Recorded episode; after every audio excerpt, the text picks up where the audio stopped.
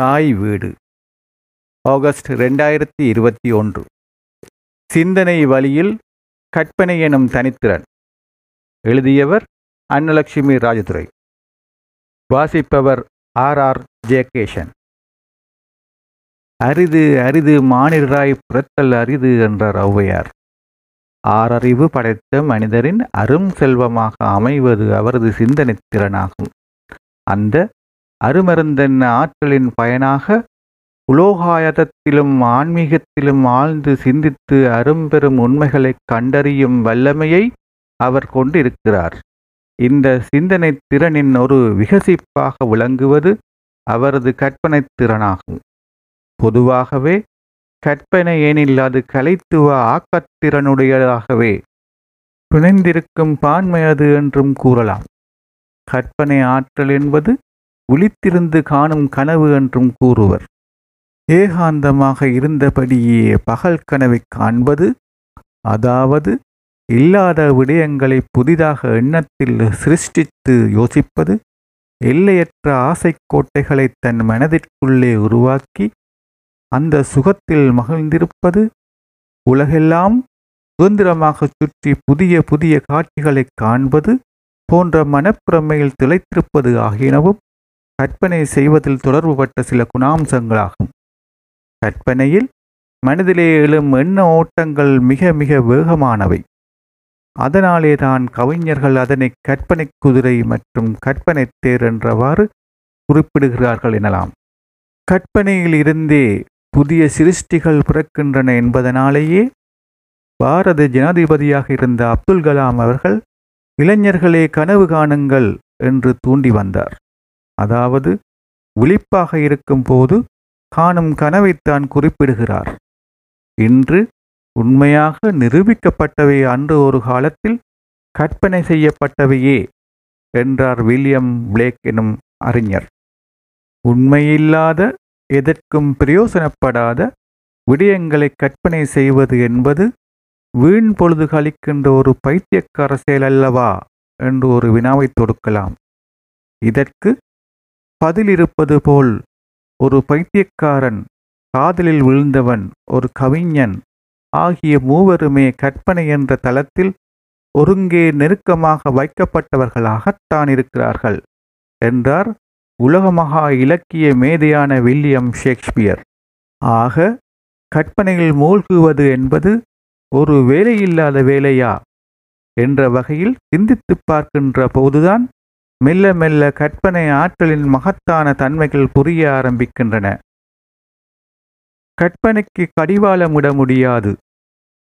ஆனால் ஒரு சிலருக்கு அந்த ஆற்றல் மிகுந்தும் சிலருக்கு குறைந்த நிலையிலும் இருக்கலாம்.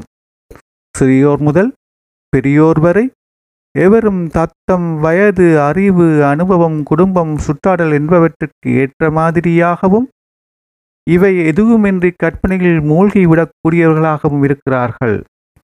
அதில் தனித்துவமானதோர் சுய இன்பத்தினை அடையவும் செய்கிறார்கள். சிலர் முரண்பாடான கற்பனையும் செய்வார்கள் என்பது வேறு விடயம். ஆக கற்பனை செய்வதற்கு எந்த தளமோ தகுதியோ தேவையில்லை.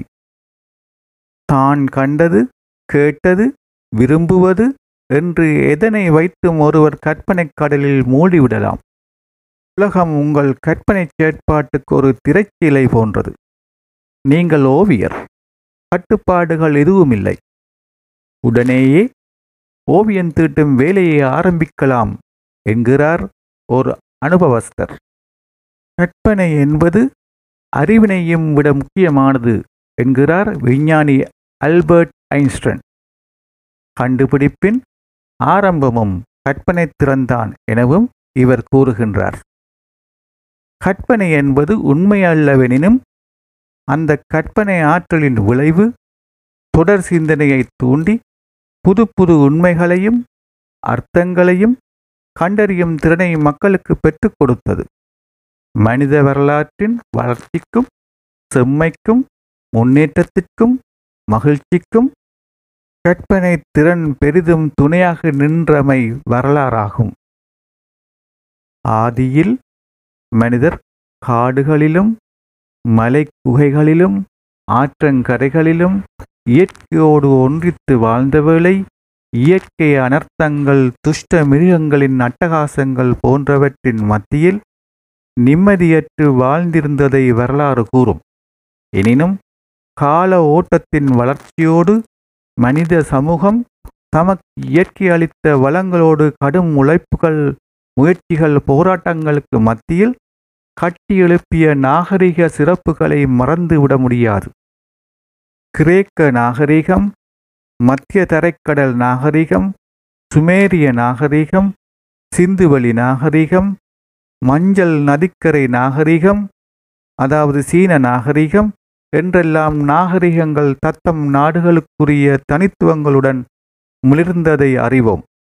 இவற்றிற்கு அடிப்படையாக அமைந்தவை சிந்தனை திறனும் கடும் உழைப்பும் மட்டுமன்றி கற்பனை வளமும் அதில் கலந்தே இருந்தது என்பதும் உண்மையாகும்.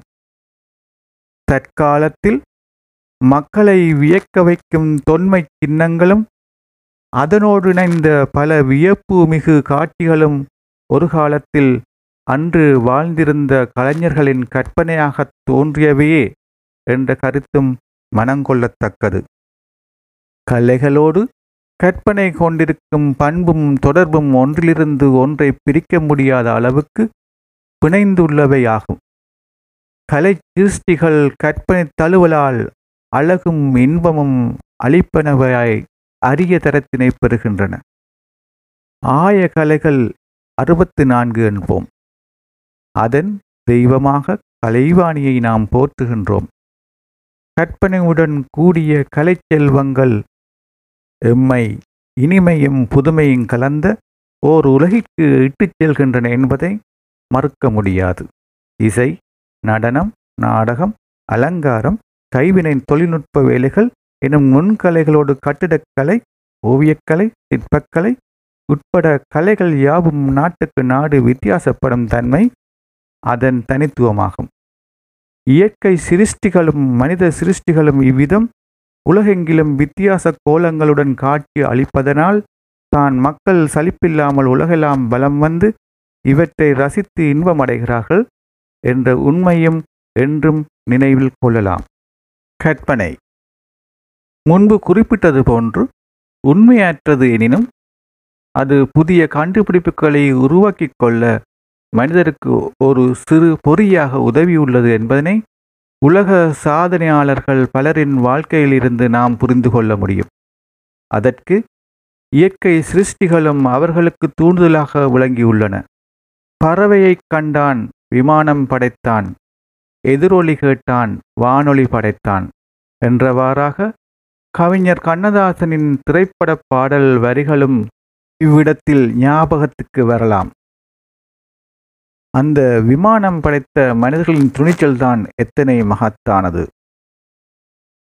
இருபதாம் நூற்றாண்டின் முற்பகுதியில் ஆகாய விமானத்தை கண்டுபிடிக்கும் அம்மகத்தான ஆராய்ச்சி பணியில் ரைட் சகோதரர்கள் மேற்கொண்ட சாதனை வரலாற்றில் பெருமிப்பு தரும் ஒன்றல்லவா? அமெரிக்காவில் இண்டியானாவில் ரைட் எனும் ஒரு பாதிரியாரின் பிள்ளைகளாக பிறந்த வில்பர் ரைட்டுக்கும் ஓர்வில் ரைட்டுக்கும் சிறு வயதிலிருந்தே பறவைகள் ஆகாயத்தில் பறந்து செல்வதை பார்க்கும் போதெல்லாம் பெரும் ஆசை. நாமும் அந்த பறவைகளைப் போல் வானத்தில் பறக்க மாட்டோமா என்ற தீராத ஆசையும் அதிலிருந்து கிளர்ந்தெழுந்து நின்ற கற்பனைகளும் அவர்களை ஓயாமல் தூண்டி நின்றன. சிறுவர்களாக வானத்தில் பட்டங்களையும் பலூன்களையும் செய்து பறக்கவிட்டு தமது ஆராய்ச்சிகளை மெல்ல மெல்ல ஆரம்பித்த அவர்கள் வயதும் ஏற ஏற விமானத்தில் பறத்தல் குறித்து அறிவுகளையும் நுணுக்கங்களையும் அறிந்து அதற்கான கண்டுபிடிப்பு செயற்பாடுகளையும் தளராமல் தன்னம்பிக்கையோடு மேற்கொண்டார்கள். விமானத்தை தமக்கு தெரிந்தவாறு தயாரித்து பறந்து செல்லும் முயற்சியில் சில தடவைகள் தோல்விகளை சந்தித்த போதும் அந்த தோல்விகளில் இருந்து பாடங்களை கற்றுக்கொண்டார்கள். அதன் மூலம் மேலும் மேலும் தளராத முயற்சிகளை மேற்கொண்டு விமானத்தை கண்டுபிடிக்கும் சாதனையில் வெற்றியைக் கண்டு உலகினை வியக்க வைத்தார்கள். அவர்தம் மகோன்னத கண்டுபிடிப்பின் தொடர்ந்து முயற்சிகளே இருபதாம் நூற்றாண்டில் மனிதகுலம் அதிவிரைவான வான்வழி பயணத்தை மேற்கொள்ள வழிவகுத்தது என்பதனை மறக்க முடியாது. அவ்விதமே எதிரொலி என்னும் இயற்கை சக்தியின் ஆற்றல் அடிப்படையில் எழுந்த கற்பனை வித்தும் மனம் தளராத அறிவியல் ஆராய்ச்சியின் பேராக விஞ்ஞானியான மார்க்கோனி வானொலியை கண்டுபிடிக்க காரணமாயிற்று. புத்தி சாதுரியத்தின் உண்மையான அடையாளம் அறிவு அல்ல, கற்பனை ஆற்றல்தான் என்ற விஞ்ஞானி அல்பர்ட் ஐன்ஸ்டீனின் கருத்தும் இவ்விடத்தில் நினைவில் கொள்ளத்தக்கது. வால்ட் டிஸ்னி தம் கற்பனையில் வானில் ஓயாமல் வலம் வந்து தன்னம்பிக்கையுடன் தனது கனவுகள் நிறைவேற உழைத்து உலகின் கேலிச்சித்திர பட உலகின் மன்னர் என பெரும் புகழ் படைத்த வால்ட் டிஸ்னி என்ற அமெரிக்க கலைஞனை இவ்விடத்தில் மறந்துவிட முடியுமா? இவர் கற்பனையில் உருவாக்கிய மிக்கி மவுஸ் எனும் ஓர் எலியும் டொனால்டக் எனும் வாத்தும் இவர் உருவாக்கி அளித்த கேலிச்சித்திர படங்களின் மூலம் காட்டிய சேஷ்டை நடிப்பு சிறுவர் முதல் பெரியவர் வரை அனைவரையும் சிரிப்பில் ஆழ்த்தி இன்பமூட்டியதுடன் அவரது பெயர் இன்றை வரை பேசப்பட காரணமாக அமைந்தது. ஆயிரத்தி தொள்ளாயிரத்தி ஓராம் ஆண்டு அமெரிக்காவில் எலினோஸ் எனும் இடத்தில் பிறந்தவர் வால்ட் டிஸ்னி. ஏழு வயதிலிருந்தே ஓவியங்களை வரைவதிலும் வண்ணங்கள் தீட்டுவதிலும் தமது பொழுதை ஆர்வமாக கழித்த டிஸ்னி பின் இயற்கை காட்சிகளையும் ஓவியங்களையும் வரைந்து அயலில் உள்ளவர்களுக்கு விற்றுவிடுவாராம். அத்துடன் சிகாகோ உயர்கல்லூரி ஒன்றில் சேர்ந்து ஓவியம் மற்றும் புகைப்படத்துறையில் கல்வியை மேற்கொண்டார். அத்துடன் ஒரு நுண்கலை கல்லூரியில் சேர்ந்து இரவில் தமது ஓவியத்திறனை வளர்த்து கொண்டார். பிரபல நகைச்சுவை நடிகர் சார்லி சாப்ளினின் நகைச்சுவை நடிப்பில் மிகுந்த ஆர்வமும் கொண்டு ரசித்து மகிழ்ந்த இவர் தந்தைக்கும் தெரியாமல் உள்ளூரில் சில நகைச்சுவை நாடகங்களில் நடித்தும் உள்ளார். பாடசாலையில் சார்லி சாப்ளின் போல் நடித்து காட்டுவாராம். ஆசிரியர்கள் அவரை கதை சொல்லும்படி கேட்டுக்கொள்வார்களாம். அப்போது கரும்பலகையில் படங்களை எழுதி காட்டியவாறுதான் நடிப்பாராம். மகனின் போக்கு அவரது தந்தைக்கு பிடிக்கவில்லை. எனினும் அவரது தாயார் உனக்கு ஆர்வமுள்ள துறையில் நீ ஈடுபடுவதே நல்லது என கூறி ஊக்கப்படுத்துவாராம். கேலிச்சித்திர படங்களை தயாரிப்பதில் மிகுந்த ஆர்வம் கொண்டிருந்த டிஸ்னி ஆயிரத்தி தொள்ளாயிரத்தி இருபத்தி ரெண்டாம் ஆண்டு, அதாவது தமது இருபத்தி ஓராம் வயதில் உறவினர் ஒருவரிடம் ஐநூறு அமெரிக்க டாலர் கடனை பெற்று அப்பணத்தினை வைத்து தமது சகோதரனுடன் சேர்ந்து ஒரு ஸ்தாபனத்தை ஆரம்பித்தார். சில பரீட்சார்த்த முயற்சிகளை மேற்கொண்டு வந்த அவர் தமது சகோதரருடன் சேர்ந்து அலைஸ் இன் கார்ட்டூன் லேண்ட் என்னும் கேலிச்சித்திர படத்தை தயாரித்தார். ஆனால் அந்த படம் தோல்வியை கண்டது. எனினும் அவர் மனம் தளரவில்லை. இரண்டாவது முறையாக ஒஸ்வர்ல்ட் ரபிட் என்னும் ஒரு புதிய படத்தை தயாரித்தார். அப்படம் முன்னையதை விட ஓரளவு சிறப்பாக விளங்கினாலும் அதன் உரிமையை வாங்கியவரால் டிஸ்னி ஏமாற்றப்பட்டார். இருந்தபோதும் அவர் மனம் சோர்ந்து விடாமல் நாம் இனி யாருடனும் சேராமல் நாமே சொந்தமாக முயன்று கேலிச்சித்திர படத்தை தயாரிப்போம், எமக்கு சொந்தமாக இனி இருக்கப் போவது ஒரு எலி என கூறி தமது படத் தயாரிப்பு முயற்சியில் இறங்கினார்.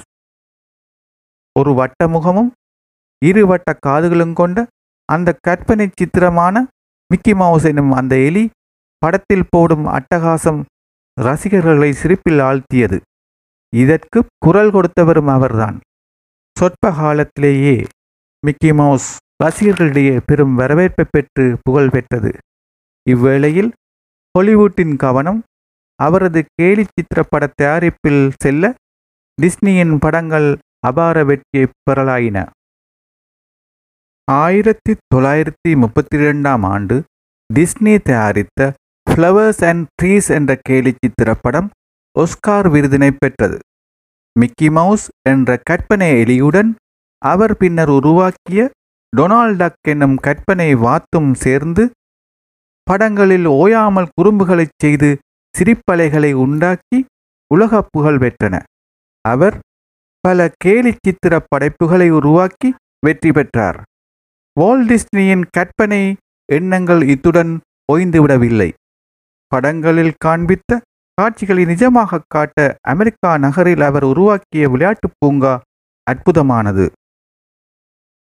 கண்கவர் காட்சிகள், மனங்கவர் விளையாட்டுக்கள், வினோதங்கள் ஆகியவற்றுடன் இப்பூங்கா ஒரு பூலோக சொர்க்கம் போல வருகை தருபவர்களை களிப்படைய வைக்கிறது என கூறப்படுகிறது. பூங்காவை இற்றைவரை உலகப் பெரும் தலைவர்கள் உட்பட லட்சோப லட்சம் மக்கள் பார்வையிட்டிருக்கிறார்கள் என்பது வால்ட் டிஸ்னி எனும் அற்புத கலைஞனின் கற்பனை வண்ணத்தையே துலாம்பரமாக எடுத்து காட்டுகிறது. ஒரு மனிதர் தனது கற்பனையில் காண்பது வெற்றி பெறுவதற்கு ஆர்வம், தன்னம்பிக்கை, தைரியம், நிலைப்பாடு ஆகியன மகா முக்கியமானது என்பது வால்ட் டிஸ்னியின் கூற்றாகும். இவ்விதமாக கற்பனையின் அடையாளம் கொண்டு பிரமிக்க வைக்கும் சாதனைகள் புரிந்தவர்கள் பலர் வாழ்ந்திருக்கிறார்கள் என்பதனையும் இவ்விடத்தில் நாம் மனதில் கொள்ள வேண்டும். கருத்தை கவரும் கட்டட சிற்ப ஓவிய கலைகள் ஒரு காலகட்டத்தின் வரலாற்று சிறப்பை காட்டி நிற்கும் சிறப்பு கட்டடக்கலைக்கும் உள்ளது.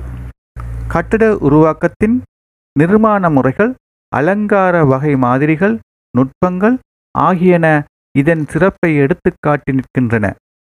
மன்னர்தம் மாளிகைகள், தேவாலயங்கள், மக்கள் கூடும் பொது மண்டபங்கள், நினைவு சின்னங்கள் என அமைக்கப்பெறும் கட்டடங்கள் அந்தந்த நாட்டின் பண்பாடு, கலாச்சாரம், நம்பிக்கைகள், கிடைக்கப்பெறும் தொழில்நுட்பம் மற்றும் பொருள் வசதிகள் ஆகியவற்றின் பாற்பட்டு அமைக்கப்பெற்று மிக நீண்ட காலம் பெருமை அளிப்பவையாக விளங்குகின்றன. அவ்விதமே மலைகளிலும் குகைகளிலும் மற்றும் இடங்களிலும் அமைக்கப்படும் சிற்பக்கலை சின்னங்களும் அரிய கலை நுட்பங்களுடன் கற்பனைத்திறன் மிகுந்தவையாக செதுக்கப்பட்டு அந்தந்த நாடுகளுக்கு பெருமை அளிப்பவையாக விளங்குகின்றன. இவ்வகையில் பாரத நாடும் சிறப்பான இடத்தை பெற்றிருக்கிறது. அதில் தமிழ்நாட்டின் சிறப்பும் வியக்கத்தக்கது. பல நூற்றாண்டுகளுக்கு முன், ஏன் ஆயிரம் ஆண்டுகளுக்கு முன் வாழ்ந்திருந்த கட்டிடக் கலைஞர்களும் சிற்பக் கலைஞர்களும் அரிய தொழில்நுட்பங்களை எங்கே கற்றுக்கொண்டார்கள் என்று வியப்புத்தான் அது. ஓவியக்கலை இவ்விதமே உலக நாடுகளின் ஓவியக்கலையும் பெயர் பெற்ற ஒன்றாகவே விளங்குகின்றது. அவற்றை கண்ணுற்று ரசித்து மகிழ, புதிய அனுபவங்களை பெற்றுக்கொள்ள பார்வையாளர்களும் நாட்டுக்கு நாடு பயணம் செய்வதும் சகஜமான ஒன்றுதானே. Michael Angelo, Pablo Picasso, Leonardo da Vinci, Claude Monet, Vincent van Gogh, Titian ஆகிய பிரசித்தி பெற்ற உலக ஓவியர்களில் சிலராவர். இவர்கள் தம் கற்பனை திறன் கொண்டு வரைந்த ஓவியங்கள் இயேசு கிறிஸ்துநாதரின் அது முக்கிய வாழ்வியல் கட்டங்களை சித்தரிக்கும் ஓவியங்களாகவும், பொதுவாக கிறிஸ்தவ பண்பாட்டு அம்சங்களை சித்தரிப்பனவாகவும் விளங்குகின்றன. புகழ்பெற்ற படைப்பாக இன்றும் பேசப்படும் மோனலிசா ஓவியம் ஓவியர் லியோனார்டோ டாவின்சியினால் உருவாக்கப்பட்டதாகும். இவை தவிர கிழக்கு நாடுகள் உட்பட உலக நாடுகள் பலவற்றிலும் முக்கிய இடங்களிலும் கலாபவனங்களிலும் புகழ்பெற்ற ஓவியங்கள் இன்றும் நிலைத்திருந்து இன்பத்தையும் வியப்பையும் நல்குகின்றன என்பதையும் நினைவில் கொள்ள வேண்டும். நாடகக்கலை முத்தமிழில் ஒன்றாக விதந்தோதப்படுவது நாடகக்கலையாகும். மக்களின் புலக்காட்சிக்கு எளிதான நாடகக்கலையும் கற்பனை மெருகினால் புகழ்பெற்று விளங்குவதையும் அறிவோம். இவ்வகையில் உலகின் சிறந்த நாடக ஆசிரியராகவும் நடிகராகவும் கவிஞராகவும் மிளிர்ந்த வில்லியம் ஷேக்ஸ்பியரை உலகம் இற்றைவரை ஏற்றி போற்றுவது தெரிந்ததே. அவரது நாடகங்கள் இன்றும் பல்வேறு மொழிகளிலும் மாற்றம் செய்யப்பட்டு நடிக்கப்பட்டு வருவதையும் குறிப்பிட வேண்டும். இங்கிலாந்தில் கையுறை தயாரித்து விற்கும் ஒரு சாதாரண வியாபாரி ஒருவரின் எட்டு பிள்ளைகளில் மூன்றாவது பிள்ளையாக பிறந்த வில்லியம் ஷேக்ஸ்பியர் வசதி குறைவுகள் காரணமாக பள்ளி படிப்பை பனிரெண்டு வயதுடன் நிறுத்தி கொண்டார். அதன்பின் இலக்கண இலக்கியங்களை தாமாகவே கற்றுக்கொண்டார். பின்னர் பதினெட்டு வயது இளைஞரான போது தமக்கு எட்டு வயது மூத்த ஒரு பெண்ணை திருமணம் செய்து மூன்று பிள்ளைகளுக்கு தந்தையானதுடன் தனது இருபத்தி மூன்றாவது வயதில் உழைப்பு தேடி லண்டனுக்கு சென்றார். லண்டனில் அக்காலத்தில் ஒரு சில பகுதிகளில் நாடகங்கள் பலவும் அடிக்கடி மேடையேறி மக்களுக்கு இன்பமூட்டின. தூர இடங்களில் வசிக்கும் மக்களும் அவற்றை பார்த்து ரசிக்கும் ஆர்வத்தில் குதிரை வண்டிகளில் ஏறி பயணம் செய்து சென்று பார்ப்பது வழக்கமாக இருந்தது. வேலை தேடித்திருந்த ஷேக்ஸ்பியருக்கு ஒரு நாடக கொட்டகையோடு அமைந்திருந்த குதிரை லாயத்தில் குதிரைகளையும் வண்டிகளையும் பார்த்து கொள்ளும் வேலை கிடைத்தது. ஷேக்ஸ்பியர் ஞாபக சக்தி நிறைந்தவர். குதிரைகளை கவனித்து கொள்ளும் அதேவேளை நாடகங்களையும் பார்த்து ரசிக்கலானார். அவருக்கு அந்த நாடக வசனங்களும் மனப்பாடமாகின. அந்த வசனத்தை இப்படி பேசியிருக்கலாமே என்று கூட அவர் எண்ணுவார். ஒரு நாள் அந்த நாடக கொட்டகையின் அதிபருக்கு ஒரு எதிர்பாராத சோதனை ஏற்பட்டது. நாடகம் தொடங்குவதற்கு சிறிது கால அவகாசமே இருந்த வேளையில் அதில் முக்கிய பாத்திரமேற்று நடிப்பவர் நடிக்க சமூகம் தர முடியாத சூழல் ஏற்பட்டுவிட்டது. அதிபர் என்ன செய்வதென்று தெரியாமல் தவித்து கொண்டு நின்றார். அதை அவதானித்து நின்ற ஷேக்ஸ்பியர் அவரிடம் சென்று அவர் அனுமதி தந்தால் தான் அந்த பாத்திரத்தை ஏற்று நடிப்பதாக கூறினார். அதிபரும் வேறு வழியும் தென்படாததினால் ஷேக்ஸ்பியர் அப்பாத்திரத்தை நடிக்க சம்மதித்தார். ஷேக்ஸ்பியர் அப்பாத்திரத்தினை அந்த நடிகரையும் விட சிறப்பாக செய்ததோடு தாமாகவும் சில வசனங்களை சேர்த்து பேசி பெரும் பாராட்டை பெற்றார். இதனால் மகிழ்ந்த அதிபர் அவருக்கு மேலும் அக்கம்பெனியில் நடிக்க சந்தர்ப்பம் வழங்கினார். அவ்வேளையில் ஷேக்ஸ்பியர் அவருக்காக சில நாடகங்களையும் எழுதி கொடுத்தார்.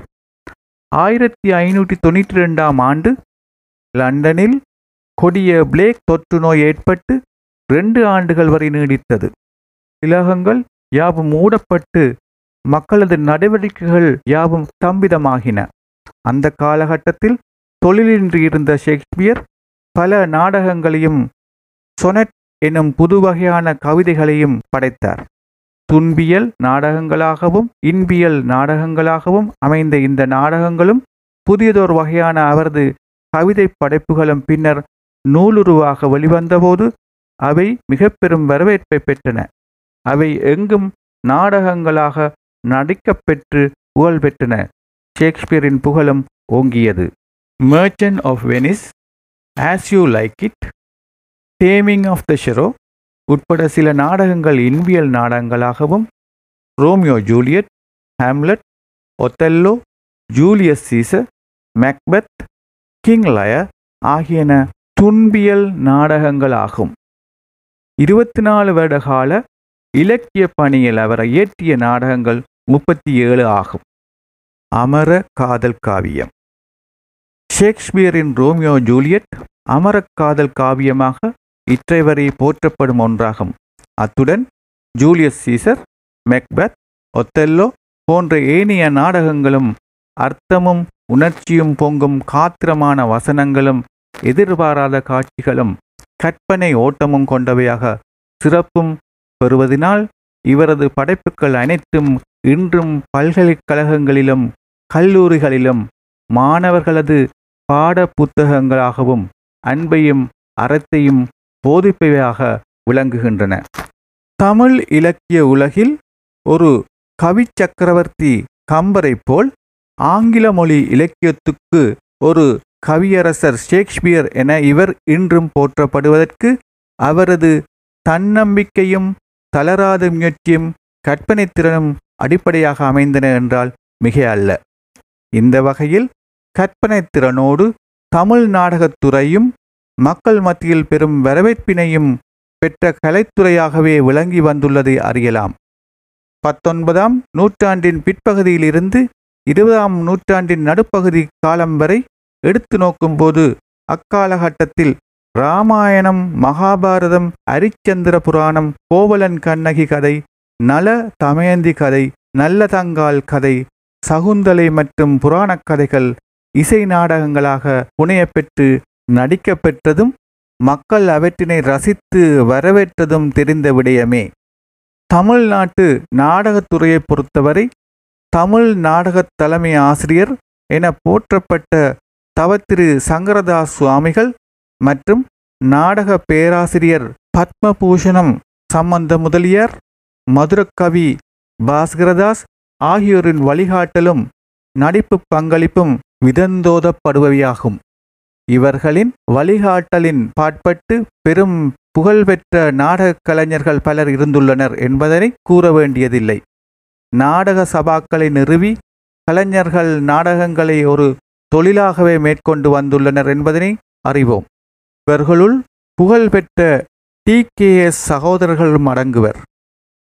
முன் குறிப்பிட்டவாறு இருபதாம் நூற்றாண்டின் நடுப்பகுதி காலம் வரை கோலோச்சிய நாடகங்கள் பின்னர் படிப்படியாக சமூக நாடகங்களாக மாற்றம் பெற்றதும், புராணம் மற்றும் சமூக நாடகங்களில் முத்திரை பதித்த நாடக கலைஞர்கள் பலர் ஆயிரத்தி தொள்ளாயிரத்தி நாற்பதுகளில் இருந்து மெல்ல மெல்ல தலையெடுத்த தமிழ் திரைப்படத்துறையிலும் நடித்து நடிக ஜாம்பவான்களாக மிளிர்ந்ததும் மறக்கக்கூடியதல்ல. எம் கே தியாகராஜ பாகவதர், கிட்டப்பா, பியூ Chinnappa, K R Ramasamy, M R Radha, D R Mahalingam, MGR, Sivaji Ganesan ஆகியோர் உட்பட பலர் இவ்வகையில் குறிப்பிடத்தக்கவர்கள். தமிழ்நாட்டின் இந்த நாடகத்துறை நடவடிக்கைகளின் அலை நமது நாட்டிலும் வீசாமல் இல்லை. நாம் எப்போதும் தாய்நாடும் செய்நாடும் என்றவாறாகவே வாழ்ந்து வந்திருக்கிறோம். இலங்கை தமிழ் நாடகத்துறையில் நடிப்பு சக்கரவர்த்தி என போற்றப்பட்ட கலையரசு சொர்ணலிங்கம் இவ்வகையில் பெருமையுடன் குறிப்பிடப்படத்தக்கவர். தமது வாழ்நாளையே கலைத்துறைக்கு, அதிலும் முக்கியமாக இருபதாம் நூற்றாண்டின் நாடகத்துறைக்கு தம்மை அர்ப்பணித்த பெருந்தகையாளர். தொன்னூற்றி மூன்று ஆண்டு காலம் வாழ்ந்த இந்த நாடக மேதை எழுதிய அனுபவ பெட்டகமான ஈழத்தில் நாடகமும் நானும் எனும் நூல் தமிழ்நாட்டுக்கும் ஈழத்துக்கும் இடையில் நிலவிய கலைத்துறை உறவுகளையும் இலங்கையில் தமிழ் நாடகத்துறை பெற்றிருந்த அனுபவங்களையும் கலையரசு அவர்களின் அயராத நடிப்பு பங்களிப்பினையும் விவரமாக எடுத்து கூறுகின்றது. இருபதாம் நூற்றாண்டின் ஈழத்து நாடக வரலாறு என்றே போற்றப்படும் இந்நூலுக்கு ஒளவை டி கே சண்முகம் ஆசியுரை வழங்குகையில் பின்வருமாறு குறிப்பிடுகிறார். தமிழ் நாடகத் தலைமை ஆசிரியர் என போற்றப்படும் தவ திரு சங்கரதாஸ் சுவாமிகளின் நல்வாழ்த்தினை பெற்றவர் திரு சொர்ணலிங்கம். நாடக பேராசிரியர் பம்மல் சம்பந்த முதலியார் அவர்களை தம் நாடக பேராசானாக கொண்டவர் கலையரசர். ஈழத்தின் நாடகத்துறைக்கு பெருமை அளித்த பெரியார் இவர். மனோகரா, வேதாள உலகம், வாணிபுர வணிகன், பாதுகா பட்டாபிஷேகம் முதலிய நாடகங்களில் மனோகரன், தத்தன், சைலக், தூணி, பரதன் என பல்வேறு குணப்பண்புடைய பாத்திரங்களில் நடித்து இவர் தமது நாடக முத்திரையை பொறித்துள்ளார். எவ்விதமான போக்குவரத்து கட்டுப்பாடுகளும் இல்லாத அக்கால பகுதியில் இந்தியாவிலிருந்து வருடா வருடா வரும் தஞ்சாவூர் பக்கத்து நாடக கோஷ்டிகள் யாழ்ப்பாணம் வந்து கிராமங்களில் நாடகங்களை நடத்துவார்கள் எனவும் கிட்டப்பா, டி கே எஸ் குழுவினர் உட்பட பல கலைஞர்கள் இங்கு வந்து நாடகங்களை நடத்தினர் எனவும் இவை கலையரசுக்கு ஊக்கம் அளிப்பவையாக அமைந்தன எனவும் தெரிவிக்கப்படுகிறது. அவ்விதமே மட்டக்களப்பு பிரதேசம் வடமோடி தென்மோடி என்ற வகையில் கற்பனை திறன் கொண்ட கூத்துக்களையும் நாடகங்களையும் நடத்தி பெயர் பெற்றதையும் குறிப்பிட வேண்டும். இயல், இசை, நாடகம் எனும் முப்பரிமாணங்களை கொண்ட நாடகத்துறையின் அடுத்த கட்ட வளர்ச்சிக்காக தலையெடுத்த தமிழ் படத்துறை மக்களிடையே ஏற்படுத்திய தாக்கம் அபாரம் என கூறுவது மிகையானது.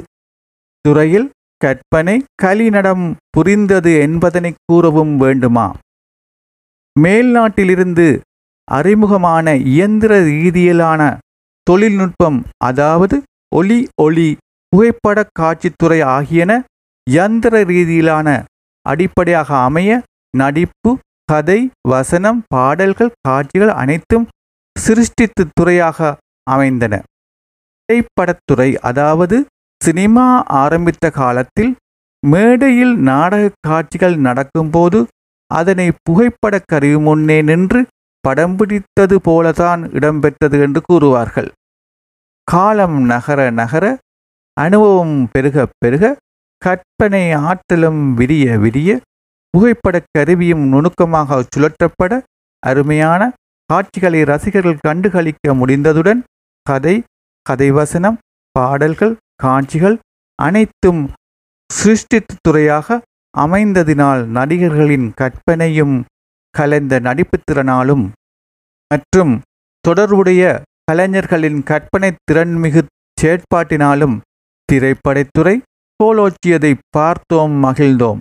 இதன் விளைவாக காலப்போக்கில் சினிமாவின் தாக்கம் இல்லாத வாழ்க்கையே இல்லை என்றாகி போனது தெரிந்த விடயமல்லவா? அத்துடன் இருபதாம் நூற்றாண்டின் பிற்பகுதியில் எமக்கு அறிமுகமாகி இன்று வாழ்க்கையில் பெரும் செல்வாக்கினை செலுத்திக் கொண்டிருக்கும் டிஜிட்டல் தொழில்நுட்பம் தமிழ் திரைப்படத்துறையையும் ஆக்கிரமித்து கற்பனைக்கும் எட்டாத விதத்தில் திரைப்பட ரசிகர்களை மேலும் வசீகரித்து வருவதும் வெளிப்படை. மேலும் திரைப்படத்துறை அவ்வப்போது வரலாற்றுச் சிறப்பும் பண்பாட்டுச் சிறப்பும் கொண்ட தமிழ் இசைத்துறை, நடனத்துறை ஆகியவற்றையும் தன்னுள் கற்பனை நயத்தோடு இணைத்து பெருமை சேர்த்ததையும் நாம் மறக்க முடியாது.